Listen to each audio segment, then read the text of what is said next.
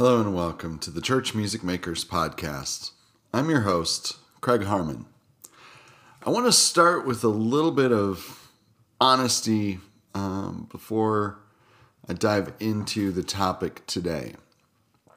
And that is, over the past year and a half, really, um, I've struggled with what I want church music makers, what the podcast, what the website, what blog, whatever stuff I do with this, what it really should be. Um, part of that has been because of the pandemic. Part of that has become because I left full time church music ministry 18 months ago um, to be husband and father, and I don't regret that decision at all. I'm very thankful for that. But it's given me kind of a challenge to say, what do I have to say to people who are serving in church music ministries today? I'm not speaking from current experience as a currently serving music minister, but I do have, you know, experience of being an organist um, for worship services since I was 15 years old. That's a long time ago. Um, 29 years. Um, I've been a, a, choir director for 20 years. I've been a handbell director for 17 years, um, and so on and so forth. As you can tell, I, I, it's it's not a shortage of experience. I've gone through struggles of trying to build ministries and not having much in the way of resources, not having much in the way of support. So, on that aspect of things, yes, I do have experience and things that I can pull from. But yet, in my head, I've had this block. And it led me to what I'm going to talk about today, the book I'm going to talk about today, and the idea that comes out of this book. And I think it is, while it's not written specifically for church musicians or even ministry in and of itself, I think there's a lot of ideas and, and tools that we can pull out of this to think about. And it's focusing in on the book Soundtracks by Jon Acuff. Now, Jon Acuff is a speaker author. He's more along the lines of business and productivity writing. But I think that this book really helps us to think about us and think about ourselves and our soundtracks. And I'm going to start by reading just a little bit from the book. And this is um, right at the beginning of the chunk that says the soundtracks that are secretly shaping your life. He writes, if I hear Sweet Child of Mine by Guns N' Roses, I can smell the newsprint from the pages of Thrasher magazine. I can see myself sitting on the floor at 2 Edgewood Drive in Hudson, Massachusetts, cutting out photos of skateboarders for my bulletin board. That's when you really knew you were skate or die, when you maintained a sub- suburban scrapbook of California skaters. If I hear It Takes Two by Rob Base and DJ E-Z Rock, I'm instantly transported to Dave Bruce's basement. We are memorizing the lyrics as fast as we can, shouting them back and forth to each other, and wishing we were rich enough to own Z Cavaricci pants. I'm not internationally known, but I'm known to rock the microphone.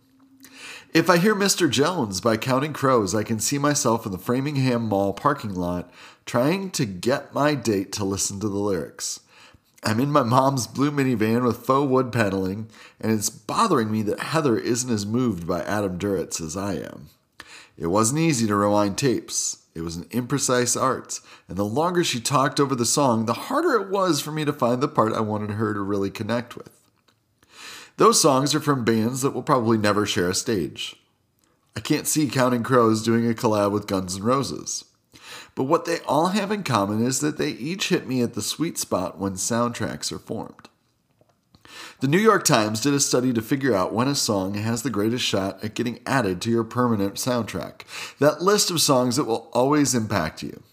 The title of the article that followed was The Songs That Bind, and it's a fitting description of what a soundtrack does. Using data from Spotify, economist Seth Stephens Davidowitz found that the most important period for men in forming their adult tastes were the ages 13 to 16. For women, it skews a little earlier, with the ages 11 to 14 being most important. Just reading my list of three examples probably called to mind a specific song in memory for you. The playlist you unknowingly curate during your life makes for an interesting dinner party conversation, but music is only one small part of a much bigger story. Your thoughts are the internal soundtracks you listen to even more than your favorite song.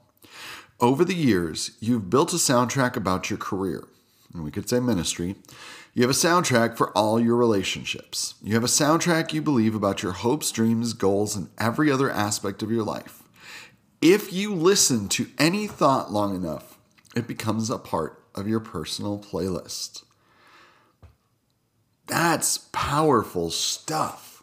And this is the idea that Jon takes in this book that the idea of the soundtrack that goes on in our mind, in our life, in our ministry, in everything that we do is important and essential and it matters. And I love this concept of, and it's always fascinated me, of why a song connects with you and why a song, like his examples, take you back to a specific place and time. I think that's the power and connection that music has to us. But it's not just that specific lyric, right? It's that specific overall feeling. And sometimes it's even a smell, it's a place, it's a sensation, it's all of these things that that one song or that one guitar lick or whatever the case is takes us there. I love listening in the car with my girls to uh, a local radio station here in Houston called The Spot, and they play music from the 80s and 90s, and that's that's my wheelhouse. That is that is my soundtrack, and it'll be funny that I'll hear you know the first two three notes of a song, and I've always been able to do this that I can kind of hear that song and know pretty close after first eh, maybe measure or so who the artist is and what the song is. And I'll start laughing, and my girls are like, Dad, what's so funny? And I'd say, well, it's this song, and you know, it's kind of fun to hear them connect with different songs. The one funny one, and this actually just happened today at the Super Bowl. Um, one of the really fun commercials that my youngest daughter got to see was the Doritos commercial um, where they were using "Push It" by Salt-N-Pepa. Um, and of course, when I was taking my daughter to school this morning, sure enough, that song came on the radio and she said, Dad, is that the full song from the commercial? I said, Yes, it is. And so she listened very intently. Yeah, I know. I had it turned down so she wouldn't hear all of the lyrics. But point being, we all have different soundtracks that we listen to. Um, you know, musically, your soundtrack could be country music, your soundtrack could be choral music, your soundtrack could be symphonic music, whatever the case is, you have that music that is your soundtrack, right? Whether it's a literal soundtrack that's playing when you're driving on a trip or the soundtrack that's playing in your head, the songs that are going through your head, um, it's it's powerful. Another example uh, that happened for me this weekend was that we took our daughters to go see South Pacific. Um, the uh, local theater company was putting it on, and we were able to go. And I grew up with that record uh, of the soundtrack in my house, the the Broadway soundtrack of uh, South Pacific, and it was great for me to hear that, you know, and, and I've sung Younger Than Springtime. I've, you know, I've sung a couple of the songs um, in the show and it took me back to those times, but it was great for my girls because the first time that they heard it was at that production. And so now every time that they're going to hear those songs. They're going to be transported back to that moment where they got to dress up and go to downtown Houston and go see the production. And so that's really a neat thing, right? But that's the thing with soundtracks is that they impress something upon us. And that's where Jon flips this idea on its head from music to basically, if you want to call it a mantra or how we think and how we react, that's the thing that really becomes that way that we live. And I think this is a really fascinating way to unpack it. And Jon, in his wonderfully creative and funny way, does this throughout the book of unpacking how does this work? How can we take those somewhat negative thoughts, right? Um, you know that I'm I'm worthless or I'm not as valuable because the previous church that I served at decided that they couldn't afford to have me, so they just let me go. I've been there.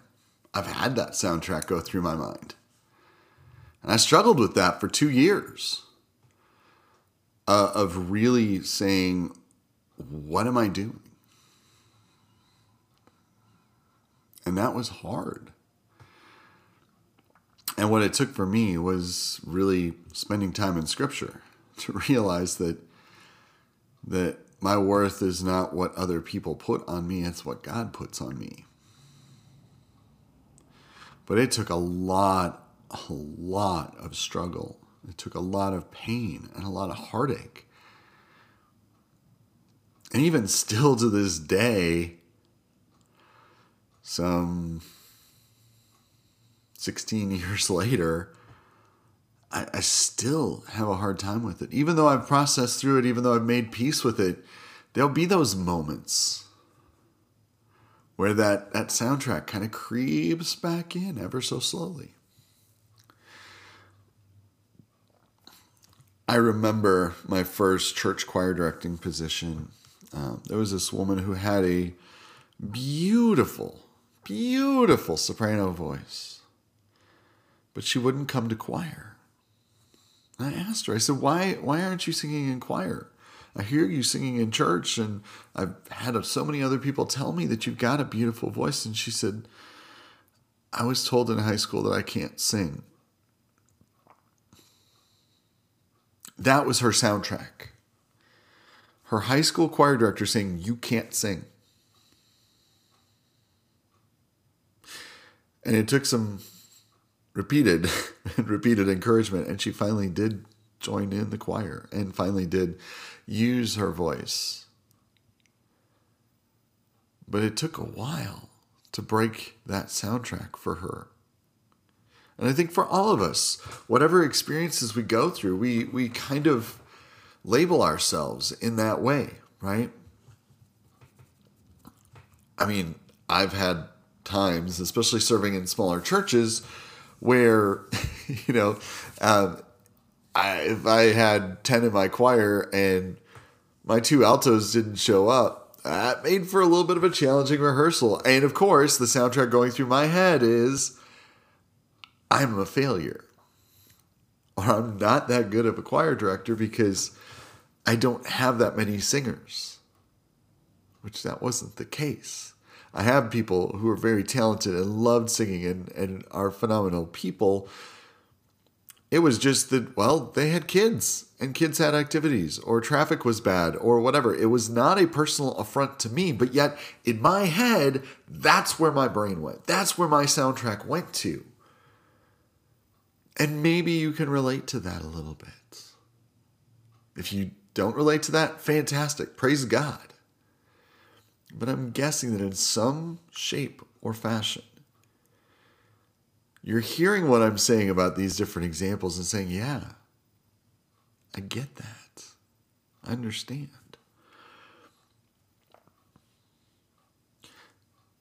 The soundtracks that we have about our life, our ministry, our relationships, our connections with others, our feelings, our whatever the case may be, those all matter. And I want to go back to the book because another thing that, that he shares um, is a quote from uh, David Goggins. And he says, The most important conversations you'll ever have are the ones you'll have with yourself. You wake up with them, you walk around with them, you go to bed with them, and eventually you learn to act on them, whether they be good or bad. Wow. Yeah, that's exactly it, right? I mean, most of the time, the the primary person, I mean, outside of God, of course, uh, who who knows us and who we're talking to the most is ourself. That self soundtrack is so important, and I think this becomes even more important. And I was thinking about this as I was preparing to record this. I think that over the past year and a half, with the pandemic going on, that becomes even more important because the world has radically changed. Church ministry has radically changed, especially uh, on the musical side of things in the church. Many organists, many choir directors have lost their positions. And so, for many very talented and capable people, those soundtracks may not be the most positive. And it's not something that's easily turned around. Uh, I mean, that's the reality. It's it's not something that, you know, hey, I just say this mantra every day for 20 days or, you know, go back to Stuart Smalley on Saturday Night Live, right? I'm good enough, smart enough, and gosh darn it, people like me. It's not that. I wish it was that easy, right? I mean, like I said, I went through having a position cut 16 years ago, and I still to this day am struggling with it from time to time. But it's looking at your worth, it's looking at what does God see when God sees you. God says, I see a creation that I made in my image. I see a creation that I call good. And I know for me, that's always a hard thing to look in the mirror and say, God calls this good? And I know that means that there's work that I have to do. And there is plenty of work that I have to do on myself, internally and externally. But no matter what I do or don't do, God still loves me. God still calls me good. And that's important and essential to remember. But these soundtracks for ourself, our soundtracks for our ministry, our soundtracks for our life, help to guide and lead us. One of the things that I had to struggle with because my degree is is in vocal music education. I went to went to college to be a high school choir director. That was my goal, my plan, my soundtrack. um, and after one year of teaching, my position was cut, and then I just kind of stumbled into church music. And along the way, I realized that my soundtrack, and I can say this now looking back, my soundtrack has always been, well, I'm not exactly sure how to do that fully, but I'll figure it out. Whether that was starting handbell choirs, directing handbell choirs, I'd played handbells but never directed it. Whether that was doing preschool chapel Never done that before because little kids scared me. That's why I wanted to do high school music. Um, whether it was doing music and movement with preschool kids, whether that was teaching classroom music. I could keep going on and on and on, but that was that was the thing that I said I'm not sure exactly how to do it, but I'll figure it out. And that has been a very, very invaluable soundtrack for me because it's helped shape me to say, I'm not going to flat out say, no, I can't do it. I'm going to say, well, let me sit down with it and let me see if I can figure it out. I mean, that's really the reason why I started teaching music lessons. Um, I, I love music and I do love teaching, and I didn't need extra money at the time, but it became something that was something that I love doing very much and found myself to be very capable of doing. And so now that's what I'm doing to earn a full-time income is teaching private music lessons. And I couldn't be happier about it. But I'll tell you, getting a, a music education degree, you don't learn about marketing or even back when when I graduated social media or any of that kind of stuff. And so I've had to learn all of that along the way. And that's the struggle, right? That's the challenge is that that adaptable idea has been a very helpful beneficial tool for me as I've gone through life, as I've gone through ministry. And the cool part is, when we think about those soundtracks, they do change. While, you know, that report talked about how that soundtrack kind of becomes imprinted at a specific age, when we think about our soundtracks for our life and our, our self talk, that changes over time. That changes with experience. That changes with life. I mean, I know before I had children, my soundtrack was completely different. Before I got married, my soundtrack was completely different. And I'm sure in the next 20 years, my soundtrack's going to change again because as I get my children out of the house and they get married and have kids of their own, it's going to become even something else. And that's okay. But I think if you have the opportunity, whether you go ahead and buy the book or check it out from the library, I, I highly encourage you to check out soundtracks. Um, I think it gives, like I said, a really good insight and idea into um, into into how we can better our thoughts and how we do things. Or uh, if you want, um, Acuff has a podcast called "All It Takes Is a Goal," um, and while it is kind of goal specific, he does bring in a lot of these ideas that he talks about in the book. Um, and that's uh, every Monday he puts out a new episode, and they're usually about forty minutes to an hour. Um, and, but it's it's a really great, easy listen. And if you're a podcast consumer like I am, uh, it's definitely worth adding to your list. But those soundtracks really do shape us and shape how we think. And a lot of times, what happens is we overthink things. A lot of times, we don't start an idea or we don't start a project because we overthink it, right?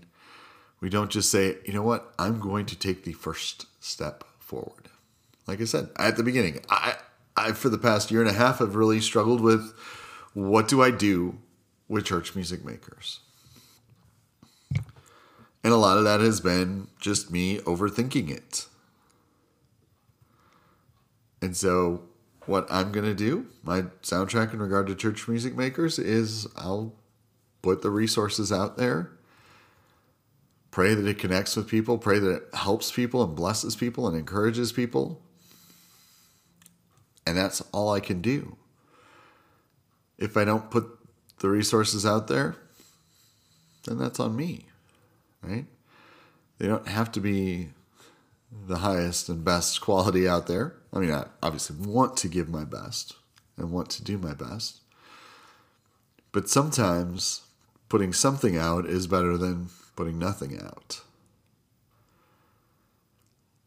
So I hope and I pray that this has given you some encouragement. Like I said, check out the book. Um, I really, really highly recommend it. It's it's not a, a super thick book, so it's a fairly quick and easy read, but there's a lot of things in it that I think would be really beneficial and helpful for you in regards to ministry, in regards to all the things that, that I've been talking about of just, you know, overall health, whether that's emotional, relational, mental, physical, spiritual health, all of those things can really factor in into those soundtracks that we have in our life. Thank you so much for listening. If you would, I would so much appreciate it if you would give a rating on whatever podcast platform you're listening to. If you would give a review, uh, because that does help to get the podcast in front of more people. And also, if you would, just on your own, I would love it if you would share um, share the podcast with other people. And finally, if you have any ideas or suggestions for topics or you want to give me any feedback on the podcast, please email me at churchmusicmakers at gmail.com. That's churchmusicmakers at gmail.com. Thanks for listening, and God bless your week.